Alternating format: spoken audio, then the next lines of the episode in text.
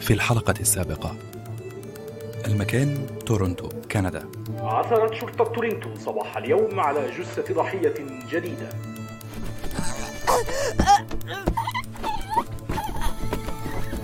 مدرجة آه، يا ريت تفهم الأم إننا محتاجين عينة بول من الولد.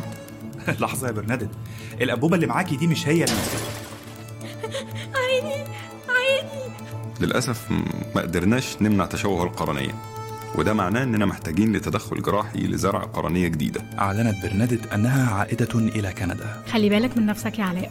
أوعدك إن هاجي قريب بعيون جديدة. برنادت لقد اقتربت نهاية سفاحنا المزعوم.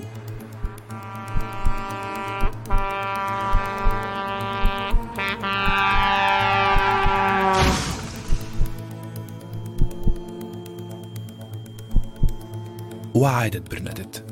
ترك الجميع أشغالهم واندفعوا يركضون إلى حيث وقفت سيارة الوحدة القادمة من المطار. آه، يلا يا شباب سلمنا وهيصنا. كله يرجع على شغله. وانت يا برنادت اتفضلي معايا على مكتبي. بشوف الوش ده. بيفضل باصص لي. وش كبير. بيبقى مالي المكان كله. كفاية! كفاية بقى! شايف؟ شايف الصورة دي؟ ودي؟ هو ده الراجل التخين الأقرع. وده أول وش شفته. ودي ودي صورة الست اللي كانت بتصرخ والكهرباء طالعة من عينيها. ودي ودي البنت اللي ماتت مخنوقة. برنادت إن كل ما أقوله غريب. لقد اتصل مركز زراعة العيون ببنك العيون وتحقق من مصدر القرنية التي زرعوها لك. ماذا إذا افترضنا جدلا أن القرنيتين اللتين تحملينهما الآن هما قرنية سفاح تورونتو هل تجدين تفسيرا آخر؟ حقا يجب أن نعرف أكثر. وأن نفهم. حقا يجب أن نجد تفسيرا أفضل. إن أشياء رهيبة ستحدث ها هنا. يمكنني أن أقسم على ذلك.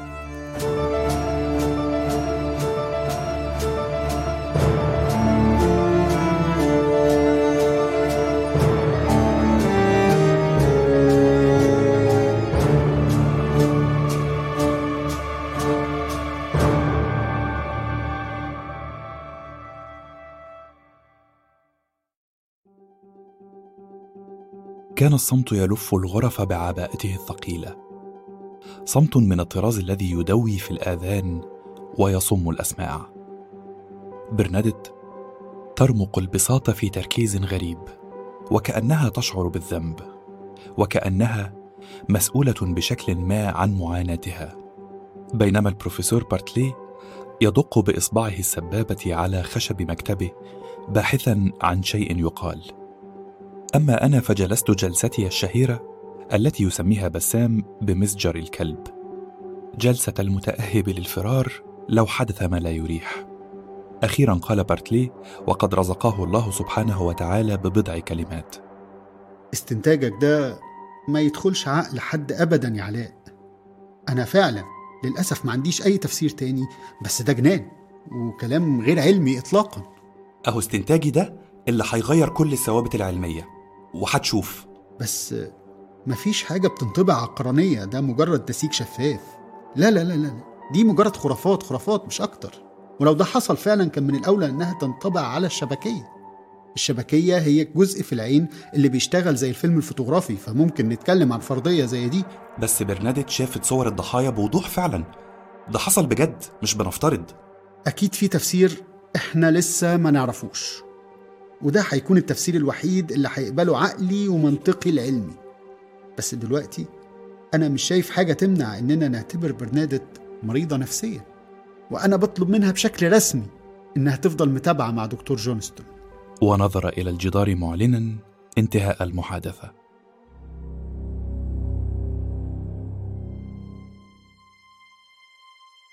غادرت وبرنادت غرفة المدير وكانت السابعة مساء طبعا. صامتين كسمكتين.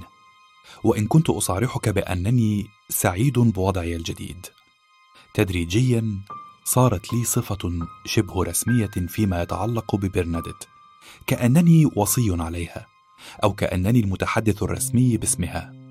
وتعزز الأمر بشكل شبه رسمي حين طلب المدير أن أكون موجودا في أثناء مقابلته لها. لقد التصقت بطاقتي بها وغدا من المستحيل انتزاعها. ما لم يحطم أبوها رأسي اولا. الآن نحن في الحديقة. نشم رائحة الليل الإفريقي العطرة التي تعبق بألف زهرة وألف وحش يزأر في الأدغال وألف عشب يحرقه ألف ساحر في ألف قرية من قرى البنتو. ها هتروحي على أوضتك دلوقتي؟ لا. حابة الأول أمر على عنابر الأطفال. إيه رأيك تيجي معايا؟ ماشي. أنا بصراحة مش لاقي حاجة تانية أحسن من كده أعملها. وهذه هي المشكلة في سفاري إما أن يقتلك العمل وإما أن يقتلك الفراغ القاتل. تعمل حتى تصاب بنوبة قلبية. ثم تجيء لحظات الراحة فلا تجد ما تعمله سوى النوم أو لعب الشطرنج أو كتابة الخطابات أو قطع شرايين معصمك. ودخلنا عنابر الأطفال. فبدأت تمارس نوعا من المرور غير الرسمي. إنها فقط تتوقف عند هذا الفراش أو ذاك لتداعب المريض الصغير أو تسأله عن حاله. ملاك في معطف أبيض يسري بين المتعبين المعذبين. ولا أدري لماذا تذكرت رائدة التمريض فلورنس نايتنجل وكيف كان المرضى جرحى حرب القرم يلثمون ظلها على الأرض حين تمر جوار أسرتهم حاملة شمعتها. كانوا يعتبرونها قديسة. توقفت عند فراش به طفل له فك عملاق. ذكرني بصورة حوت العنبر في الموسوعة التي كانت عندي في مصر. جسد نحيل أسود ووجه ضامر يخرج منه فك مهول الحجم. هو ماله الطفل ده؟ بالفرنسية التي لا يفهمها أحد هنا قالت وهي تداعب خد الصغير. عنده سرطان بيركة الليمفاوي. لعنة أطفال المناطق الحارة. مم. وهيخف؟ إحنا بنديله جرعات من الإندوكسان. نتائجه مش مضمونة بس أدينا بنحاول. وتصلبت أناملها على فك حوت العنبر الذي راح يرمقها في دهشة. بعد هنيهة همست وهي تتراجع للوراء. علاء أنا أنا شايفاه دلوقتي. شايفة سرطان بركت لا يا غبي شايفة الوش؟ الوش اللي بيصرخ ومش مصدق نفسه إنه هيموت دلوقتي. شايفة كويس جدا. مالي المكان؟ آه، هو ال... هو اللي انت شايفاه دلوقتي يعني واحد من الضحايا اللي قتلهم السفاح؟ معرفش ده واحد ما شفتوش قبل كده. أنا مش فاكرة كل الوشوش اللي شفناهم في الجورنال. علاء مش قادرة أكمل مش قادرة. هروح على أوضتي أنام ويا رب ما أصحاش بكرة. مشكلة الوجوه الصارخة التي تتبدى في هواء الحجرة هي أنها لا تسمح لك بالاستمرار في كونك فردا نشيطا في المجتمع. تدريجيا صارت حالة برنادت أسوأ بكثير. لا أدري متى احتشدت التفاصيل لتخلق الصورة النهائية لكننا صحونا ذات يوم كي ندرك الحقيقة. الفتاة التي تضحك دون سبب وهي تحدق في الفراغ أو تتصلب فجأة وتنفجر صارخة أو تبكي في أثناء محادثة عادية. رباه لا شد ما تغيرت. إن ملامحها لم تتبدل لكنها صارت قبيحة مدعاة للرثاء. وهذا هو ما كان الشعراء يقولونه ولا نصدقه. الجمال جمال الروح. كانت روحها الطلقة الجذابة تطل من عينيها فتجعلها لا تقاوم. وحين شاخت هذه الروح وجرحت صارت برنادت أقل جمالا. هذا غريب. ما زال الأنف أنفها والفم فمها لكنها لم تعد هي. وفي ذلك اليوم كانت في عيادة الأطفال تفحص طفلا مريضا بسوء التغذية. وكل الأطفال هنا مرضى بسوء التغذية. حين طلبت من الأم أن تزيل المخاط المتدلي من أنفه. طبعا لم تفهم الأم حرفا من الفرنسية ولم يكن مترجمنا المعتمد موجودا. لذا ظلت ترمق برنادت في بلاهة كبلاهة الخرتيت. كررت برنادت طلبها في عصبية أكبر وقد راحت يدها اليسرى ترتجف رجفة لا تستطيع التحكم فيها. الأم ما زالت تؤدي دور الخرتيت ببراعة تامة. هنا انفجرت برنادت صارخة فيها. يا غبية! إيه؟ انتي ما بتفهميش! افهميني ولو لمرة واحدة! ولم يكن هذا كل شيء. لقد نهضت في هستيريا وصفعت المرأة ثم راحت توسع المكتب ركلا. ووجهت ثلاث لكمات خطافية للباب ثم إنها رفعت ميزان الأطفال فهشمت به الواجهة الزجاجية لعيادة الأطفال.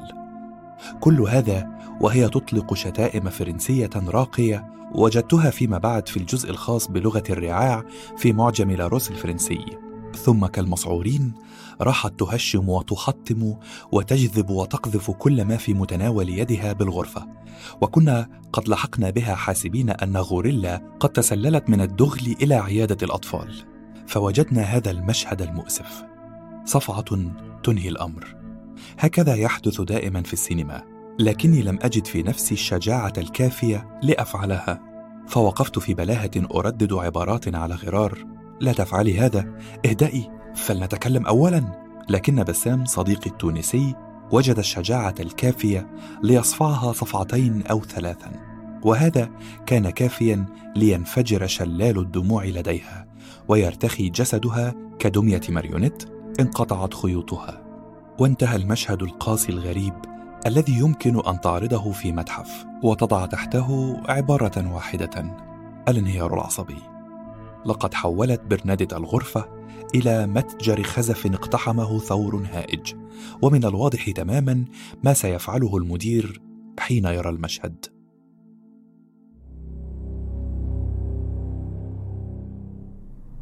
هي ما سابتليش أي خيار تاني.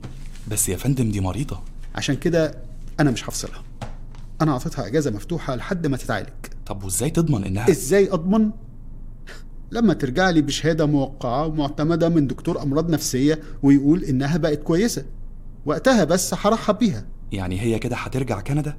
تعمل اللي تعمله دي مشكلتها. لو عايزة تقعد هنا تروح تستكشف منابع النيل برضو دي مش مشكلتي. وبعدين أنا مش فاهم يعني أنت مالك بالموضوع ده؟ هو أنت مستشارها هنا؟ أنا بصراحة زهقت من كتر ما بشوفك كده من غير شغل. معه حق. يبدو أنني قد تجاوزت حدودي نوعا في الآونة الأخيرة.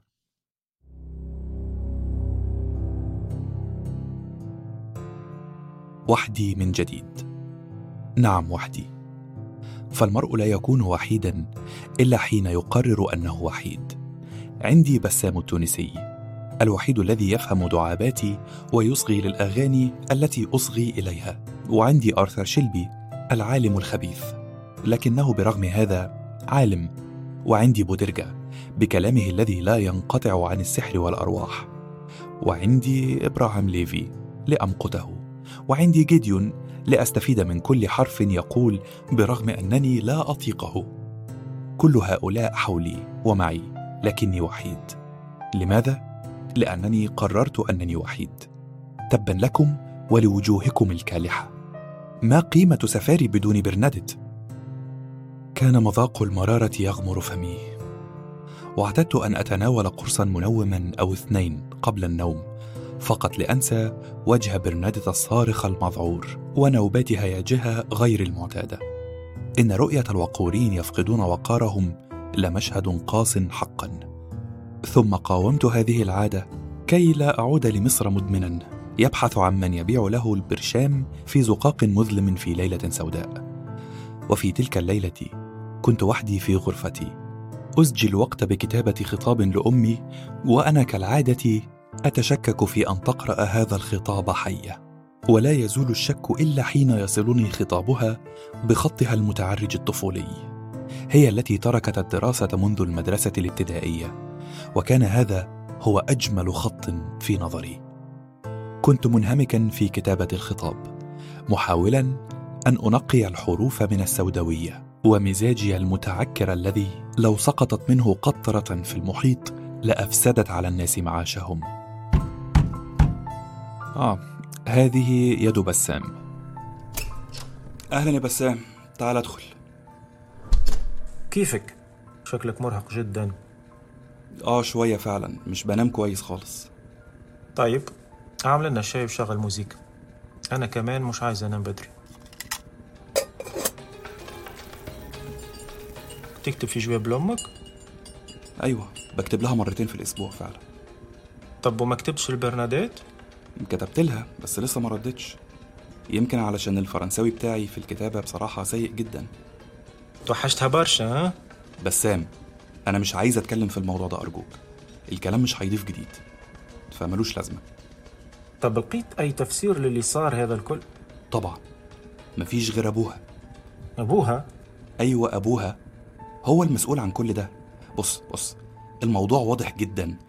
كل حاجة بدأت من ساعة ما برنادت رجعت كندا ومعلوماتي عن الراجل ده إنه ما يتعاشرش ده واحد مش راضي عن شغل بنته ولا طايق سفاري أصلا وأكيد مش طايقنا كلنا. وكمان اللي أعرفه عنه إنه غني غنى فاحش وإنه يقدر ياخد أي حاجة هو عايزها وبأي تمن. تقدر تقول إن الراجل ده مش طايق فكرة إن بنته اتمردت عليه وخرجت من تحت طوعه. فإيه بقى الطريقة اللي تخليه يقدر يرجعها لحضنه وتنفذ أوامره؟ مفيش غير إنه يرعبها. أيوة يرعبها ويبوظ لها أعصابها علشان تهرب من كل ده وما تلاقيش غير حضنه ومستنيها.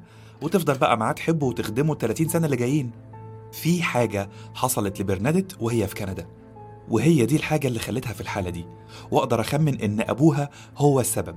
بدليل إنها رجعت له بالفعل. وفي احتمال كبير إننا ما نشوفهاش تاني. يا أنت تقصد أن أبوها كان قاصد يختار لها قرنية السفاح؟ لا أنا ما قلتش كده. أنا قلت إنه عاملها بطريقة خلاها تتخيل اللي بيحصل لها ده. وإيه هي نوع المعاملة هذه؟ ما أنا لو كنت أعرف كان كلامي هيبقى محدد أكتر بدل ما أنا عمال أقول احتمال ويمكن. لا لا لا لا. هذا الكل كلام فارغ. ما فماش أب يجنن بنته باش ترجع له. أبوها ده بقى يعملها عادي على فكرة. قلتها وأنا لم أنسى معاملته الجافة لي وللحجة حين ذهبنا إليه بعلبة الشوكولاتة نطلب يد ابنته. لقد حدث هذا في خيالي لكنه جعلني أحمل اشمئزازا عميقا حقيقيا نحو الرجل. قال بسام وهو يفرد يديه متثائبا. طيب تصبح على خير. آه شكرا على الشاي أنا باش نمشي لبيتي. الوقت متأخر تو وباش ناخذ الشريط هذا معايا. يلا تصبح على خير. آه مجنون. أنا مجنون. هكذا يظن ولا ألومه كثيرا.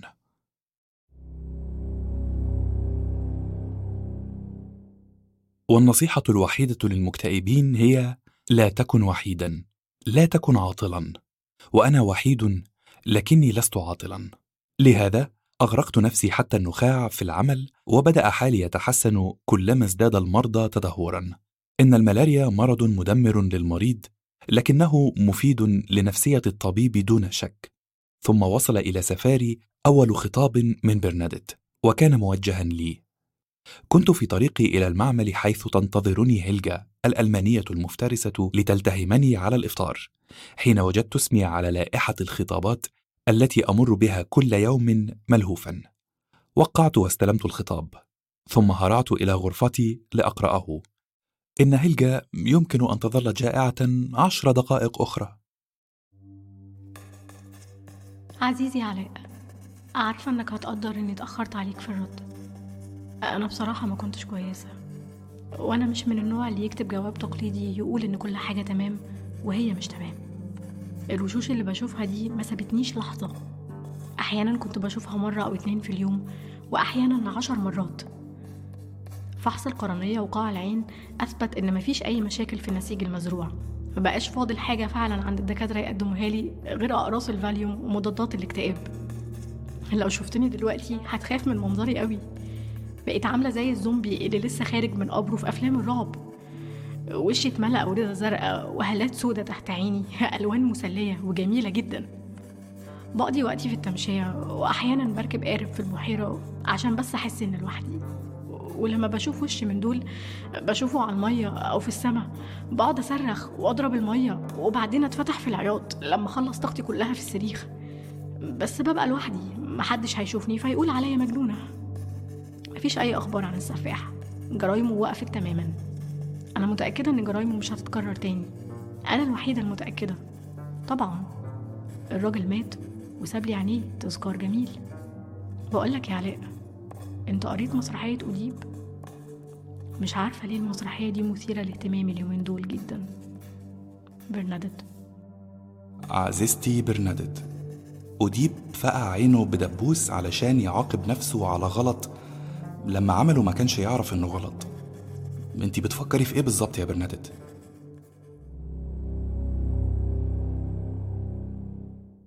كثيرون لا يحبون فاغنر البعض يرى ليست مملا. ثمة خلاف دائم حول موتسارت ولكن من العسير أن يجد المرء من لا يحب باخ. ولهذا كان نورمان مختلفا. كعادتها ذهبت إلى الحديقة العامة وراحت تتسلى بإطعام الحمام. الكائنات اللطيفة البيضاء تلتقط الحب من يديها دون تهيب ولا وجل. بضع دقائق مرت في هذا السلام النفسي ثم رفرف الحمام في رعب فاللصوص لا يملكون روحا رقيقة خاصة لصوص الحقائب. كان شابا يرتدي سترة جلدية وقلنسوه صوفية ويهرول حاملا حقيبتها التي كانت تعلقها على ظهر المقعد. وأدركت من سرعته أن اللحاق به مستحيل. هنا ظهر نورمان. لم يبدو عليه أنه لا يحب باخ لكنه بالتأكيد لم يحب اللصوص قط. ظهر من مكان ما في طريق الفتى الهارب ومد ساقه اليسرى فطار المتعدي في الهواء ثم سقط على الأرض. لم يكن نورمان عملاقا ولم يبدو بعد من هواة الشجار لكنه وجه ركلتين إلى ضلوع المعتدي ثم انتزع الحقيبة من يده وعاد بها إليها. شنطتك يا انسه الحمد لله إني كنت هنا. قالت له وهي ترى الفتى ينهض مترنحا ثم يطلق ساقيه للريح. الحقوا ده بيهرب. سيبك منه. ما افتكرش ان معاه سلاح. وبعدين ليه هنجازف؟ وحاجتك رجعت لك؟ وأعتقد إن ده كفاية. وابتسم ابتسامة رقيقة. لم يكن وسيما لكنه ذو وجه مريح. له نظرة مرهقة تذكرك بنظرة طبيب أو محام أو مدرس. نظرة رزينة هادئة. ابتسمت له في امتنان. شكرا بجد إنك عرفت تتصرف بسرعة. العفو ده واجبي. أنا شفته هو عمال بيلف ويدور حواليكي. حسيت إنه ناوي على حاجة كده ولا كده؟ وعشان كده قررت أفاجئه. أنا اسمي نورمان بالمناسبة. نورمان كريستي مهندس معماري. ولم يقل لها إنه لا يحب باخ. هذا شيء عرفته فيما بعد. عرفت أنه متزوج ولا يعيش مع زوجته وهي سمة عامة في العالم الغربي. الكل متزوج الكل منفصل. إن الأسرة كيان أسطوري كالعنقاء. كانت خارجة من تجربة نفسية رهيبة وكانت قد نسيت كيف تبدو المدينة. بالنسبة لها صار عسيرا أن تتعامل مع مكان بلا أحراش ولا ملاريا ولا قبائل أقزام ولا ذباب تسيتسي. لهذا مدت يدها له كي يعاونها على اجتياز أحراش المدينة. إن صح هذا التعبير. وكان نورمان لطيفا حقا.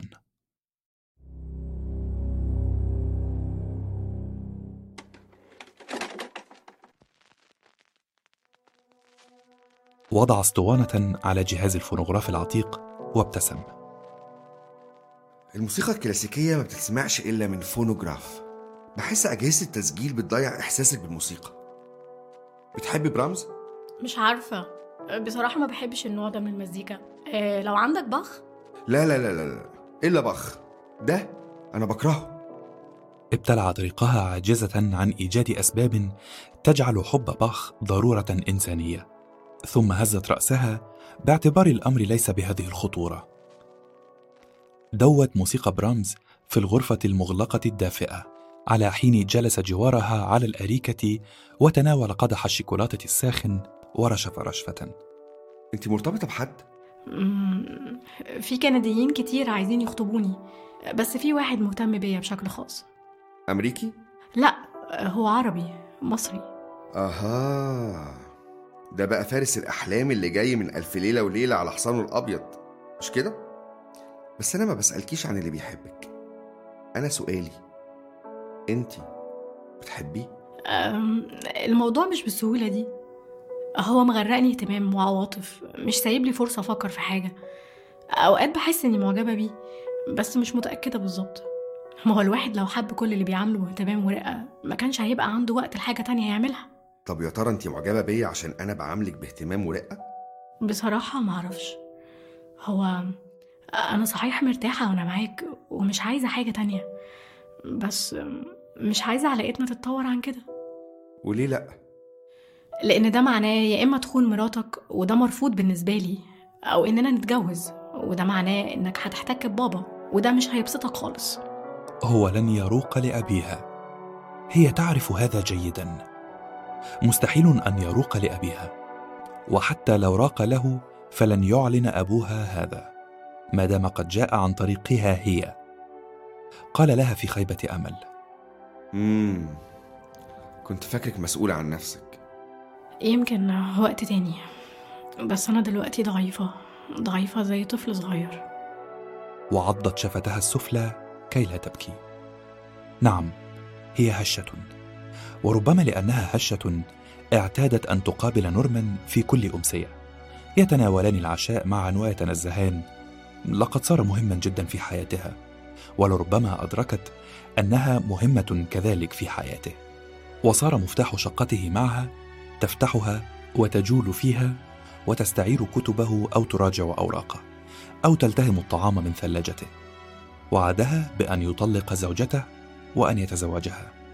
لكنها لم تكن على استعداد لسماع شيء من هذا. إحنا اللي بينا صداقة؟ لحد ما أحس بغير كده. المشكلة إن مفيش وقت تحس بغير كده أو لأ. اللي فهمته منك إنك خلاص مسافرة قريب جدا. ودي كمان مشكلة تانية. أنا حياتي كلها هناك في أنجا ونديري. جسمي بس هو اللي هنا في كندا عشان أعمل العملية. لكن روحي لسه هناك. يا ترى توافق تسيب كل حاجة هنا وتروح معايا للكاميرون ده أنا أروح معاكي لتومبوكتو لو عايزة. كان يحبها حقا. أشياء كهذه لا تفوت المرأة ولا تنخدع فيها.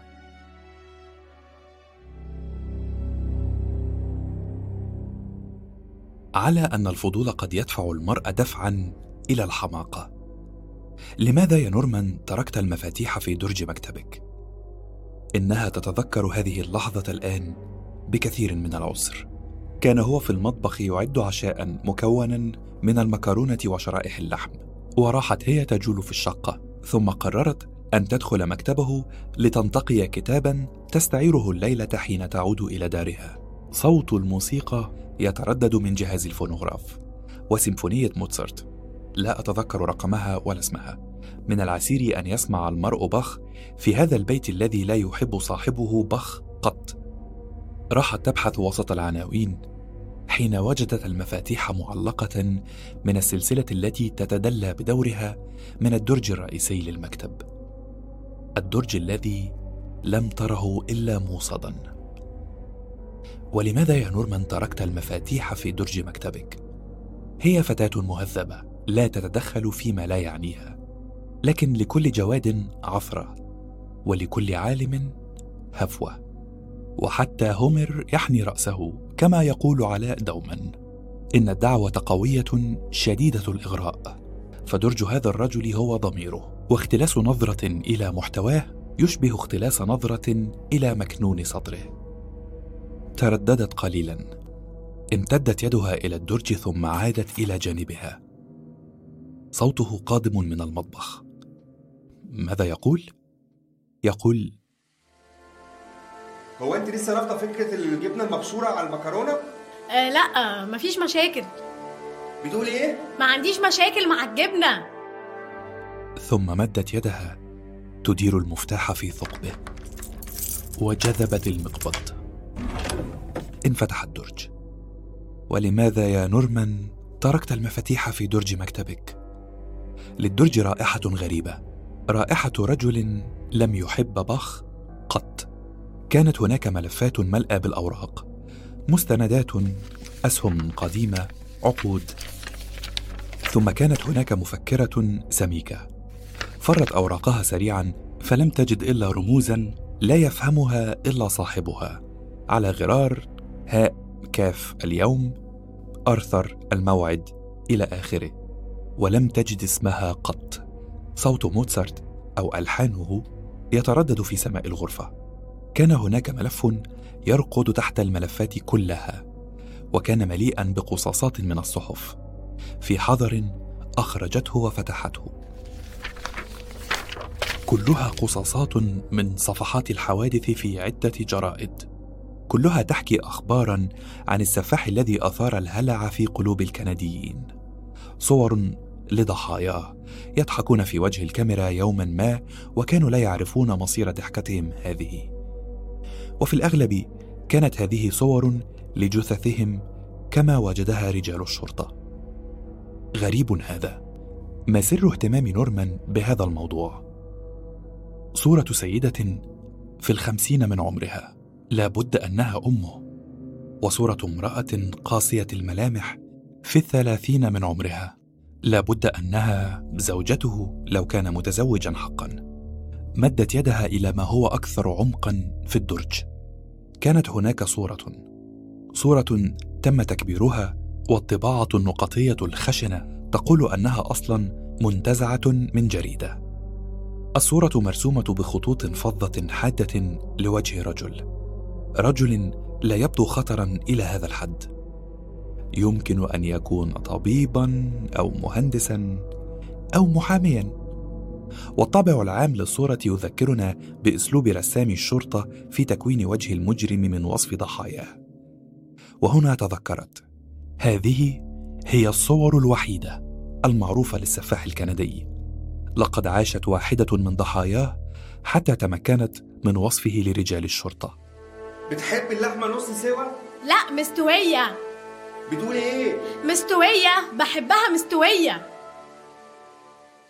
لماذا يهتم نورمان بهذه الأشياء؟ إن الصورة تذكرها بشخص ما.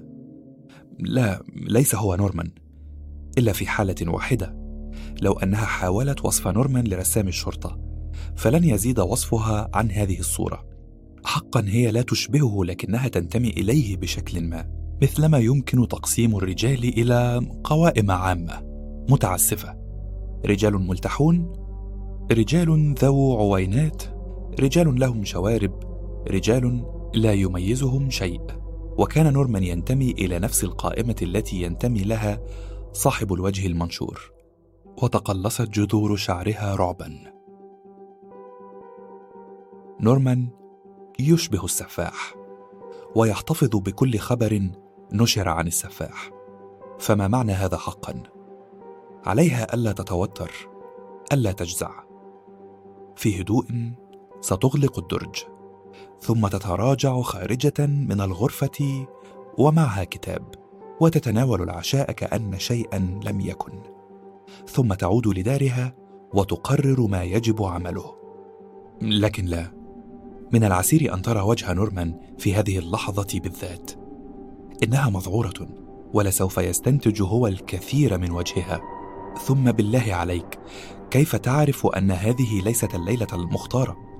ربما كان الأمر كذلك وعندها يكون العشاء مسموما أو يحوي مخدرا ما. ولن تعرف إلا بعد فوات الأوان. الهرب الآن. الهرب الذي يبدو هربا. كقطة مذعوره ستهرع إلى الباب لتفتحه وتسابق الريح. لن يلحق بها. سيحتاج إلى وقت للفهم وستكون هي في أول سيارة أجرة على بعد خمسة أو عشرة أميال من هذا المكان.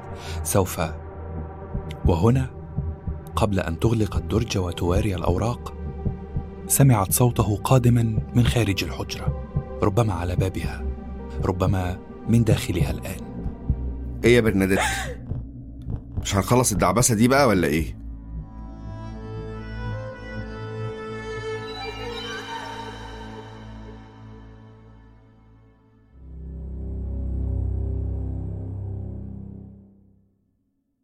انتهت السيدة ليندا ماكورميك من إجراءات صرف الشيك ثم تراجعت لتسمح للواقفين وراءها بالوقوف في الطابور.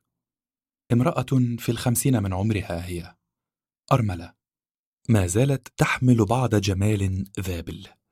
يذكرك بصورة بالأبيض والأسود لملكة جمال من الأربعينات. غادرت المصرف واتجهت إلى سيارتها الصغيرة الواقفة أمام البناية. لم يتوقف عداد الانتظار بعد لحسن الحظ ولم تجد الورقة العتيدة على زجاج السيارة الأمامي تخبرها أنها مخالفة وأن غرامة تنتظرها. فتحت الباب وألقت بنفسها إلقاء في مقعد السائق. إنها سائقة سيئة حقا وهي تعرف ذلك لكنها تتظاهر بالعكس. وأنا هطلع إزاي دلوقتي من هنا؟ أخذت شهيقا عميقا وحركت عصا السرعات إلى موضع التقهقر وبحذر داست على دواسة الوقود. ولم يا دي النيلة. تكن السيدة ماكورميك المهذبة ممن يسبون. لكنها في هذه اللحظة بالذات فكرت في أنه من المريح استعمال لغة فظة من حين لآخر وأدارت المقود بأقصى طاقتها ثم حركت عصا السرعات للأمام وحاولت الخروج من جديد. وهنا كان صوت الارتطام خاصا بمعدن السيارة نفسه وليس مصابيحها. كانت على وشك البكاء. لا سبيل للخروج من هذا الموقف المقيت لكنها حين أوشكت على مغادرة السيارة سمعت من يقول لها خليني أسوق أنا وأحاول أخرجك من الورطة دي. بجد؟ متشكرة قوي. غادرت مقعدها ودارت حول السيارة. على حين جلست الشقراء ذات المنظار الأسود في مقعد القيادة وانتظرت حتى تنحت السيدة ماكورميك مسافة كافية. ثم ببراعة لا تصدق حررت السيارة من موضعها. حتى سمعت الأخيرة صوت السيارة تتنهد ارتياحا لخلاصها. انتظرت ماكورميك أن تترجل الفتاة لكنها فتحت الباب الجانبي لها وصاحت بصوت رقيق حازم. يلا اركبي بسرعة. وثبت السيدة في المقعد الجانبي وسرعان ما انطلقت السيارة مبتعدة. في المواقف اللي زي دي الأحسن إننا نبعد بسرعة من هنا قبل ما تلاقي نفسك في مشاكل مع صحاب العربيتين. والله حقهم. أنا بهدلت العربيات خالص. كان لازم أسيب لهم ورقة برقم تليفوني ولا حاجة. الواحد لازم يتحمل مسؤولية أخطائه برضه. أنتي شاطرة قوي في السواقة بس أنا كده بعدتك قوي عن عربيتك. أنا ما عنديش عربية. عشان كده هخليكي توصليني. مش عارفة أشكرك إزاي. تعبتك معايا قوي. ولا يهمك. إحنا بميت راجل. هقصد بميت ست. كانت ماكورميك تتأملها في فضول. كانت من النوع الذي يمكن وصفه بشقراء رائعة لا أكثر ولا أقل. وكانت لها رائحة عطرية غريبة لم تميزها جيدا وترتدي تايورا محتشما هادئا. باختصار لم تبدو من النساء القويات اللواتي يعرفن ما يجب عمله. هي مجرد حسناء أخرى تجيد القيادة. سألتها الفتاة وهي مستمرة في القيادة. قولي لي صحيح. انت طلعتي رخصتك إزاي؟ مزوراها بقى ولا إيه؟ أصل أنا بيتي مش من هنا. أنا من الأرياف وهناك الشوارع واسعة مكفيانا كلنا. وقليل قوي لما بتزنق الزنقة دي. بس لما بيحصل بتلاقي بقى إزاز متكسر وناس عمالة تصرخ وادفع لده وأعوض ده. حاجة صعبة قوي. انت اسمك إيه صحيح؟ ليليان. وفي الدقائق التالية عرفت أن الفتاة سكرتيرة في الثلاثين من عمرها. عزباء وبالمثل عرفت الفتاة الكثير عنها. وهنا أبطأت الفتاة محرك السيارة حتى توقفت وقالت لمرافقتها أهي شقتي في العمارة دي. ياه الساعة بقت واحدة الظهر. لازم ألحق أروح المكتب خلال ساعة أحسن المدير يقتلني. بس مفيش مشكلة لسه في وقت ناكل حاجة بسرعة. يا خبر افتكرتك أجازة يا بنتي. لا ما تقلقيش. أخدت منه إذن ده من حظي عشان أقابلك وأتعرف عليكي تحبي تتفضلي معايا نشرب حاجة ساقعة؟ وميزة الا يكون لديك شيء آخر لتفعله هي أنك مستعد دوما كي تقبل أي عرض وأي دعوه ولقد أحبت السيدة ماكورميك ليليان على الفور وأحست بفضول لترى كيف تعيش فتاة براقة كهذه شقة جميلة حقا تشي بثراء وبذوق راق. تأملت السيدة ماكورميك المكان في اهتمام. بينما طوحت الفتاة بحذائيها وهرعت إلى المطبخ لتعد مرطبا ما. كانت هناك على الجدار قطعة عملاقة من الجلد رسمت عليها بألوان بدائية خشنة نقوش ورسوم أولية للحيوانات. كما كان هناك درع إفريقي عملاق من الخشب السميك تمت زخرفته بألوان زاهية. وتقاطع من تحته رمحان. عادت الفتاة حاملة صينية عليها طبق به بعض الشطائر وكوبان من عصير البرتقال أعدتهما بأناقة ولم تنس غرس شريحة البرتقال على حافة كل كوب. سألتها السيدة ماكورميك وهي تتناول أحد الكوبين. هو انت رحتي إفريقيا قبل كده؟ رحتها كتير بس وأنا هنا. في خيالي. الحاجات اللي انت شايفاها دي بتاعت قبائل البانتو. وعندي شوية حاجات تانية للماساي بس عظيمة وقيمة قوي. عشان الماساي انقرضوا. كانت أيام جميلة قوي. ورشفت السيدة ماكورميك رشفة من البرتقال وهي تنظر بطرف عينيها إلى منضدة زجاجية أنيقة إلى جانبها. كانت على المنضدة حقيبة الفتاة ومفاتيحها وقد انفتحت الحقيبة عند وضعها بإهمال فبرزت منها بعض الأوراق وبطاقة هوية. وشيء آخر لم تدر ما هو إلا حين دققت أكثر. إنها رخصة قيادة. وبالتحديد سيارة فولكس لونها أزرق. موديل عام 1990 سيارة فولكس فاجن زرقاء. إذا الفتاة تكذب. إنها تملك سيارة. وإلى حد كبير هي لا تختلف كثيرا عن السيارة التي صدمتها هي حين وثبت سيارتها إلى الأمام فهل كانت تلك هي سيارة الفتاة؟ وما معنى هذا حقا؟ لماذا تنكر الفتاة أن هذه سيارتها؟ لماذا لعبت كل هذا الدور المعقد؟ مستحيل أن تصل بها حماسة الانتقام إلى أن تحضرها هنا لتقتلها مثلا ولمجرد أنها هشمت مصباح سيارتها الخلفي رشفت رشفة أخرى من البرتقال وواصلت اختلاس النظر للأوراق التي برزت لا مبالية من الحقيبة. وكانت النظرة التالية كافية لأن تضع كوب البرتقال وتقرر الانصراف. نظرة لبطاقة الهوية أخبرتها أن اسم الفتاة ليس ليليان هذه كذبة أخرى تثير الريبة. إن اسمها الحقيقي هو ولكن أين ذهبت الفتاة؟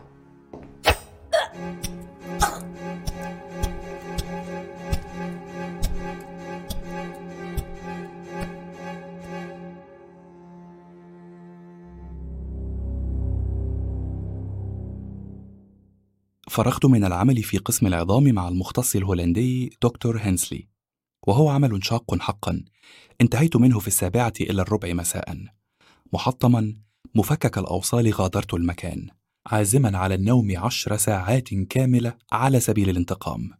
هنا سمعت من يدعوني إلى مكتب المدير. هذا منطقي. مستحيل أن تمر بي السابعة مساء إلا وأنا في مكتبه. هذا أمر محتوم. كان بارتلي يلتهم عشاءه كالعادة في المكتب ومعه رئيس المستخدمين الكاميروني ميتاموا فأدركت أنني مفصول لا محالة. لماذا؟ لا أدري. مثلما يحدث في روايات كافكا حين يحكم على المرء بالإعدام دون سبب. قال لي المدير وهو يصب بعض القهوة. أهلا يا عبد العظيم. بلغوني عن حالة الجلطة اللي في وريد رجل المريض اللي انت افتكرت عنده شوية روماتيزم وكنت هتديله شوية حبوب إسبرين وتسيبه يمشي. بس أنا ما عملتش كده يا فندم. ده شلب ده البروفيسور شلبي كان بيمر على العنابر وناديته وطلبت رأيه. لكن طبعا ما يقدرش يسكت. لازم يحط شوية سم في الموضوع. مفيش خدمة لوجه الله أبدا. وبعدين أنا بتعلم يا فندم ولازم تسمحوا لي بشوية أخطاء ما دام أنا دايما باخد برأي المتخصصين مش ناتج عن إهمال مثلا. أو ممكن بقى تستنوا لحد ما أبو قراط يوافق يشتغل عندكم. امم طيب أقعد يا علاء أقعد. هنضطر نستحملك لحد ما يقرأ أبو قراط إعلاننا للوظيفة. دلوقتي أنا عايز أسألك عن أخبار دكتورة جونز. هي كويسة؟ مش بتبعت لك ولا إيه؟ لا يا سيدي بتبعت لي. واستلمت جواب منها. بس مش مستريح. وإيه اللي مش مريح في كده؟ ما هي بتقول إنها بقت كويسة وما بقتش تشوف الوشوش اللي كانت بتطلع لها قبل كده دي. أيوه أنا معاك. وهو ده اللي هي قالته لي. وكمان دكتورها النفساني بعت لي وبيقول لي إنهم مش عارفين يلاقوا تفسير واضح لكل الوشوش اللي كانت بتشوفها. بس هي ما بقتش بتطلع لها خلاص. ومن الواضح كمان إن موضوع السفاح أذاها نفسيا. يمكن لما تخيلت إنها كان ممكن تبقى من ضحاياه. غريبة قوي إزاي؟ دي ما حكتليش عن أي حاجة زي كده. ولا قالت لدكتورها كمان. بس هو حاسس إنها مخبية عليه حاجة. وفي اعتقاده إن الوشوش اللي بتشوفها دي مجرد تفاعل هستيري نتيجة ذعر شديد اتعرضت له قبل كده ونسيته أو بتحاول تتناساه. بس هي بتتحسن مش كده؟ ما هي دي المشكلة. انت عارف شعور الدكاترة لما مريضهم بيخف فجأة ومن غير سبب؟ ساعتها المريض بيكون مبسوط بس الدكتور لا. والمشكلة اللي بتقلق الدكاترة كمان إنهم مادام مش لاقيين تفسير للمرض فممكن جدا المريض يتعب تاني في أي لحظة. هي صحيح برنادت اتحسنت بس مين يضمن لي إنها ما تتعبش تاني وهي في سفاري؟ طب أنا المطلوب مني إيه بالظبط؟ محتاج رأيك. إذا كنت أقبل برجوع برنادت لسفاري مرة تانية ولا أرفض؟ والله يا فندم يعني دي حاجة ترجع لك. القرار قرارك. أنا عايز أسمع رأيك. أنا من رأيي إنها ترجع وبالأخص إنها عنصر مهم جدا هنا في سفاري. ولو علاجها محتاج متابعة فتقدر تتابع مع دكتور جونستون. مم. أنا كنت متوقع. ردك ده قالها في غموض مما أثار غيظي. لماذا تطلب مني رايا تعرفه مسبقا؟ هل الغرض إحراجي؟ ثم ما قيمة رأيي أنا الطبيب الحديث السن المستجد ليسترشد به رئيس هذه الوحدة العملاقة؟ خبرة مروعة كانت مؤهلة لتكون من ضحاياه. كلام غير معتاد. كلام غريب. متى قابلت برنادت سفاحنا الكندي هذا إذن؟ بالتأكيد حين سافرت إلى كندا في المرة الأولى. وطبعا بعدما تمت زراعة القرنيتين لأنها كانت قبل ذلك كفيفة تقريبا. يصعب عليها أن تميز السفاح من صندوق الخطابات. ولكن أين وكيف ولماذا؟ ماذا حدث في هذا اللقاء؟ كيف نجت منه؟ ما دور أبيها في هذه القصة؟ أسئلة عديدة بلا جواب. سأكتب لها كي أستفسر منها. لكن هل هذا خطأ؟ هل يؤذي علاجها النفساني؟ حقا لا أعرف. قال بارتلي وهو يجفف فمه بمنديل ورقي معلنا انتهاء العشاء. عموما من الأفضل إنك أنت اللي تكتب لها وتطلب منها ترجع مرة تانية. مش حلوة لما تيجي مني أنا كمدير وأطلب من موظفيني إنهم يرجعوا. مين عارف؟ مش يمكن ما بقتش محتاجانا أبوها معاه فلوس والفلوس بتشتري كل حاجة حتى السعادة. وفي غرفتي كتبت لبرنادت أجمل خطاب كتبته في حياتي. حتى إنني استعملت القاموس الفرنسي مرارا كي أدقق في الإملاء وأضع علامات الأكسون في موضعها الصحيح. الخطاب كان يمكن تلخيصه في أربع كلمات تعالي فنحن بحاجة إليك. ثم وضعته في المظروف ورقدت على ظهري أحلم. ستعود برنادت. ربما لم تشفى تماما. ربما ما زالت تهوى تحطيم زجاج العيادات وصفع الأمهات. لكني سأساعدها على الشفاء. ربما ما زالت ترى وجوها صارخة. لكن هذا جنون ينتهي في لحظة ما. ومنذ متى كانت الوجوه الصارخة مؤثرة في كفاءة الطبيب؟ نظرت لجهاز طرد الأرواح الشريرة مروحة السقف وراحت أفكاري تدور مع دورات الشفرات الصادئة. ترى ماذا تفعلين الآن يا برنادت؟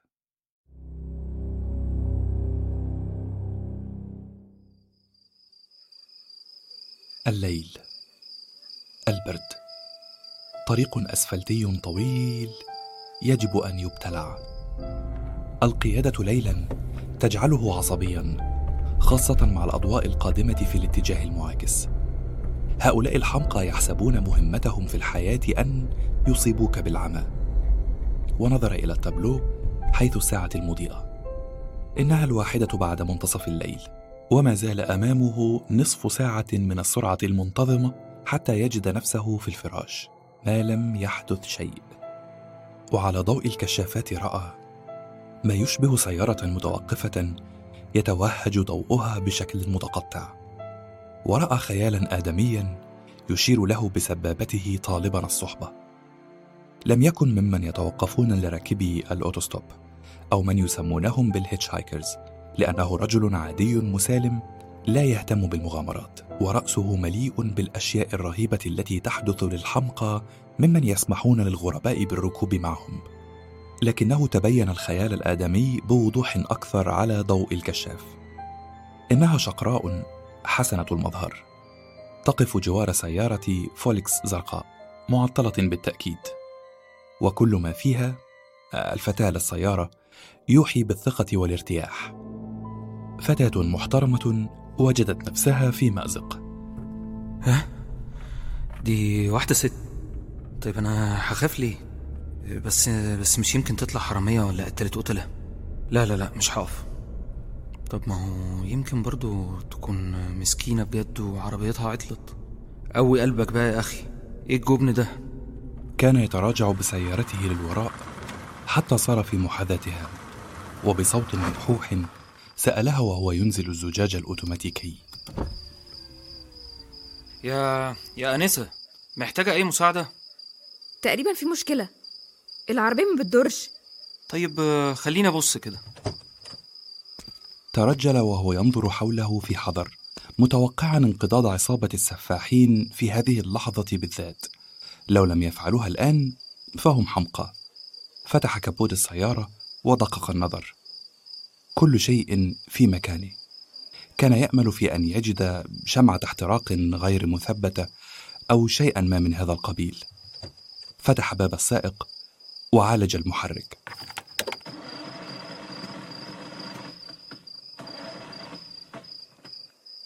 إنه لا يدور. كأنما كان يتوقع أن الفتاة لا تعرف فن إدارة المحرك. هكذا أسقط في يده واستنفذ ما لديه من خبرة ميكانيكية لذا قال لها وهو يترجل. لا مش عارف أحدد المشكلة فين. بس تعالي هوصلك لأقرب ميكانيكي. أتمنى ما أكونش معطلاك لا أبدا. اتفضلي. وهكذا انطلقت السيارة من جديد حاملة الشقراء التي تعطلت سيارتها في الواحدة صباحا. وحمد الله أنهم لم يخرجوا من الظلام ليفتكوا به. اسمها ليليان سكرتيرة عزباء تضع عطرا غريبا جدا. هذا هو كل شيء يمكن قوله عنها. وحين كانت تضحك كان يرى لها اسلوبا فريدا في تكوير أنفها وتقطيب حاجبيها. يبدو أنها عادة قديمة لديها. إنه ليس مصريا ولو كان لعرف أننا نسمي هذه الطريقة بالتشنيكه سألته عن مهنته واسمه وما إلى ذلك فأجابها على قدر السؤال بالضبط دون زيادة. فهو لا يهوى التبسط مع الغرباء حتى لو كانوا شقراوات رائعات كهذه. بس يا سيدي في الآخر ألاقي نفسي واقفة هنا؟ وعربيتي عطلانة. بس أنا مش بخاف من الضلمة. أنت بتخاف؟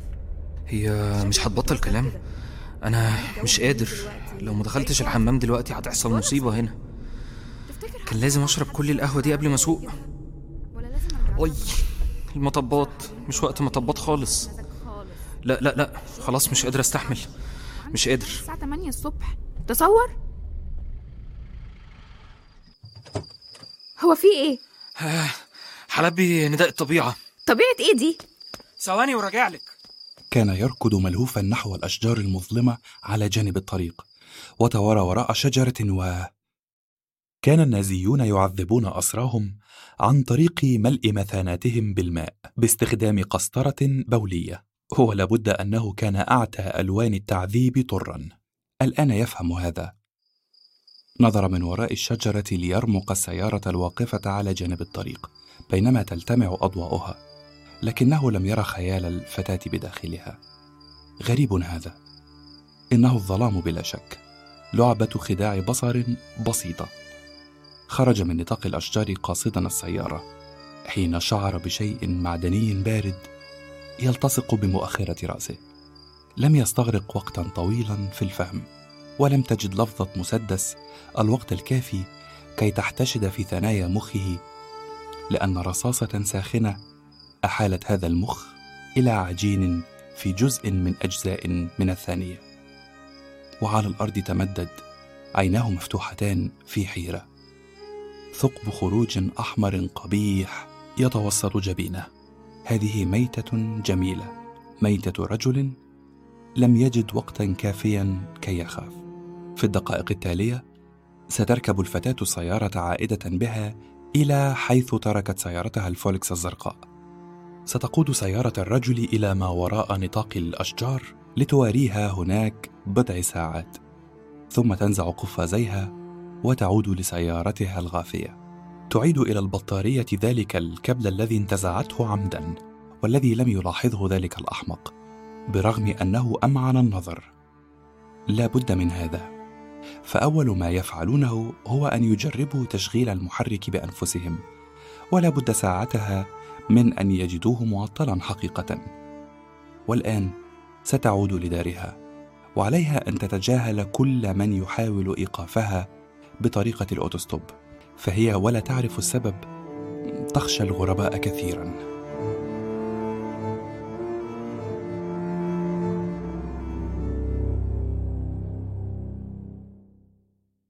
الآن نقدم لكم ألان بريدجز من النادر أن يلقى المرء هذا الطراز من رجال الشرطة شديد المراس قد يساوركم الشك. قد ترتبون في كلامي لكني أؤكد لكم أن بريدجز شرطي شديد المراس حقا. ولأنه كذلك ولأنه يمقت الجريمة كان عليه أن يواجه المتاعب التي لا تنتهي مع رؤسائه. احتاج إلى عامين من الوقت كي يشفى من داء إطلاق الرصاص دون مبرر قوي واحتاج إلى أكثر كي يكف عن توجيه اللكمات إلى المقبوض عليهم. أما عن السباب فلم يشفى منه قط لكنه في حادث السطو الأخير تصرف بحماس مبالغ فيه وآذى اللصين كثيرا. وفي العالم المتحضر تغدو هذه جريمة لا يمكن غفرانها مما جعل رئيس الشرطة يستدعيه إلى مكتبه. ويوجه له الكثير من اللوم. فهو يعتقد وهذا غريب أن المتهم بريء حتى تثبت إدانته. ثم كان القرار النهائي هو الاستغناء عن خدماته في دائرة الشرطة ووجد بريدجز نفسه في سن الخامسة والأربعين بلا عمل وبلا زوجة وبلا خطط. قالوا له إنه psychopath مريض اجتماعيا عاجز عن التكيف. وقالوا له إنه وحش لم يتعلم قواعد التحضر لكنه كان لا يعرف سوى أنه فقط شرطي شديد المراس لا بد من حل. إن مدخراته تنفد سريعا. ربما يمكنه أن يفتح مكتبا خاصا للتحريات. برايفت اي يجلس فيه بلا عمل سوى قراءة الصحف وإطلاق الأسهم المقذوفة على لوحة رماية على الجدار والتظاهر بأنه مشغول جدا حين يجيء صاحب العقار طالبا الإيجار أو حين يجيء أول زوج يطلب مراقبة زوجته أو أول سيدة ثرية تريد البحث عن كلبها. هذه هي التقاليد ولا بد من أن تسري عليه كان جالسا في المكتب الذي افتتحه في شارع لومبارد ينعم بالتعاسة والفراغ. يتسلى بالفول السوداني وينتظر رزقا لا يجيء.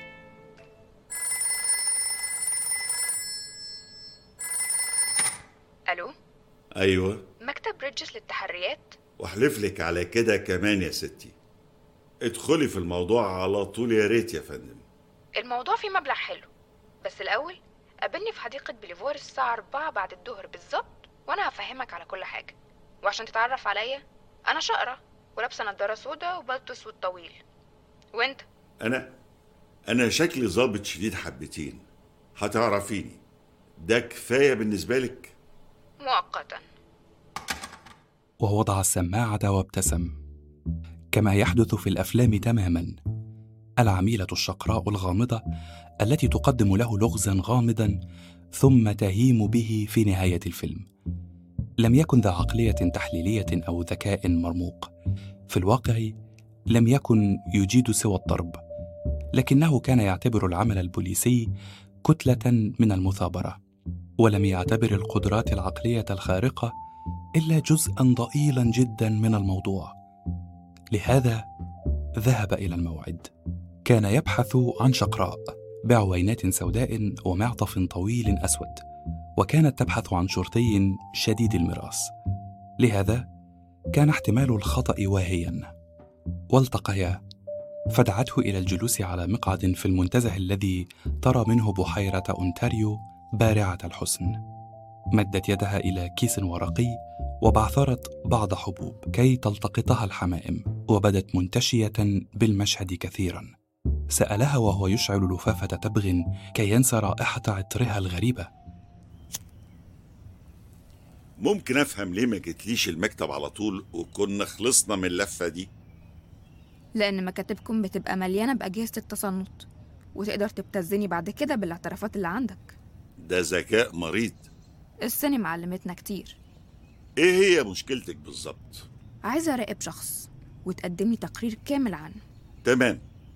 اديني اسمه وأوصافه. مفيش داعي للبيانات لأن الشخص ده يبقى أنا. نعم. أنت عايزة تقرير كامل عنك؟ أيوة. من لحظة ما أمشي من هنا لحد ما أقابلك بعد تلات أيام. وأدي أتعابك مقدما. اتفقنا؟ اتفقنا. بس لحظة. أنا ما بتجيليش طلبات كتيرة من النوع ده ومحتاج أفهم. قصدك مثلا إنك عايزاني أراقبك علشان أحميكي من حد معين؟ أعتقد كلامي واضح. عايزاك تحكي لي بالتفصيل عن اللي أنا بعمله. وماله؟ إديني اسمك. اسمي ليليان. وده مش اسمي الحقيقي. بس طبعا لو حابب تقدر تعرف اسمي الحقيقي بنفسك. أنت وشطارتك. وطبعا لا في عنوان ولا حاجة من دي. أنت ما بتاخدش فلوس عشان تسألني. أنا اللي هسألك. وبعد تلات أيام لو جبت لي تقرير معتبر هتاخد قد اللي في جيبك دلوقتي. نهضت الفتاة مبتعدة ولاحظ أنها ترتدي حذاء أسود ذا رقبة لتضيف المزيد إلى انطباع الغموض هذا. إذا بدأت المهمة الآن. ويا لها من سرعة كان يتوق إلى أن يغفو قليلا ثم يتناول عشاء دسما وفي الصباح يبدأ العمل لكن عليه الآن أن يلحق بها. فهي الخيط الوحيد أمامه. رآها تركب سيارة فولكس زرقاء فتدير محركها وتنطلق. لم يكن يملك سيارة لذا استوقف سيارة أجرة ووثب فيها. اطلع ورا العربية الفولكس الزرقاء دي بسرعة. دي صاحبتي ونسيت فلوسها معايا. العالم هيفضل مليان مجانين بس لولاهم ما كانش أمثالي كسبوا سنت واحد. وفي مفكرته دون بريدجز رقم السيارة الفولكس. هكذا صار يعرف اسم الفتاة وعنوانها الحقيقيين. إن هي إلا مكالمة لدائرة المرور وينتهي هذا السؤال الأولي. إن هؤلاء الهواة يحسبون المحترفين حمقى. كان يوما مرهقا بحق. فالفتاة كثيرة الحركة حتى إنه ظل يصبو إلى لحظة واحدة يتركها فيها مطمئنا ليجري بضع مكالمات هاتفية. في النهاية في العاشرة مساء دخلت كافيتيريا صغيرة وكان هو عليما بجغرافيا هذه الكافيتيريا ومخارجها. في الواقع لم يكن لها سوى مخرج واحد. اتجه إلى جهاز هاتف عمومي يكشف له المخرج وطلب رقم أحد أصدقائه من رجال الشرطة المتقاعدين. ذوي مكاتب التحري. ثم راح يرمق باب الكافيتيريا الذي يتوهج بالضياء وسط الظلام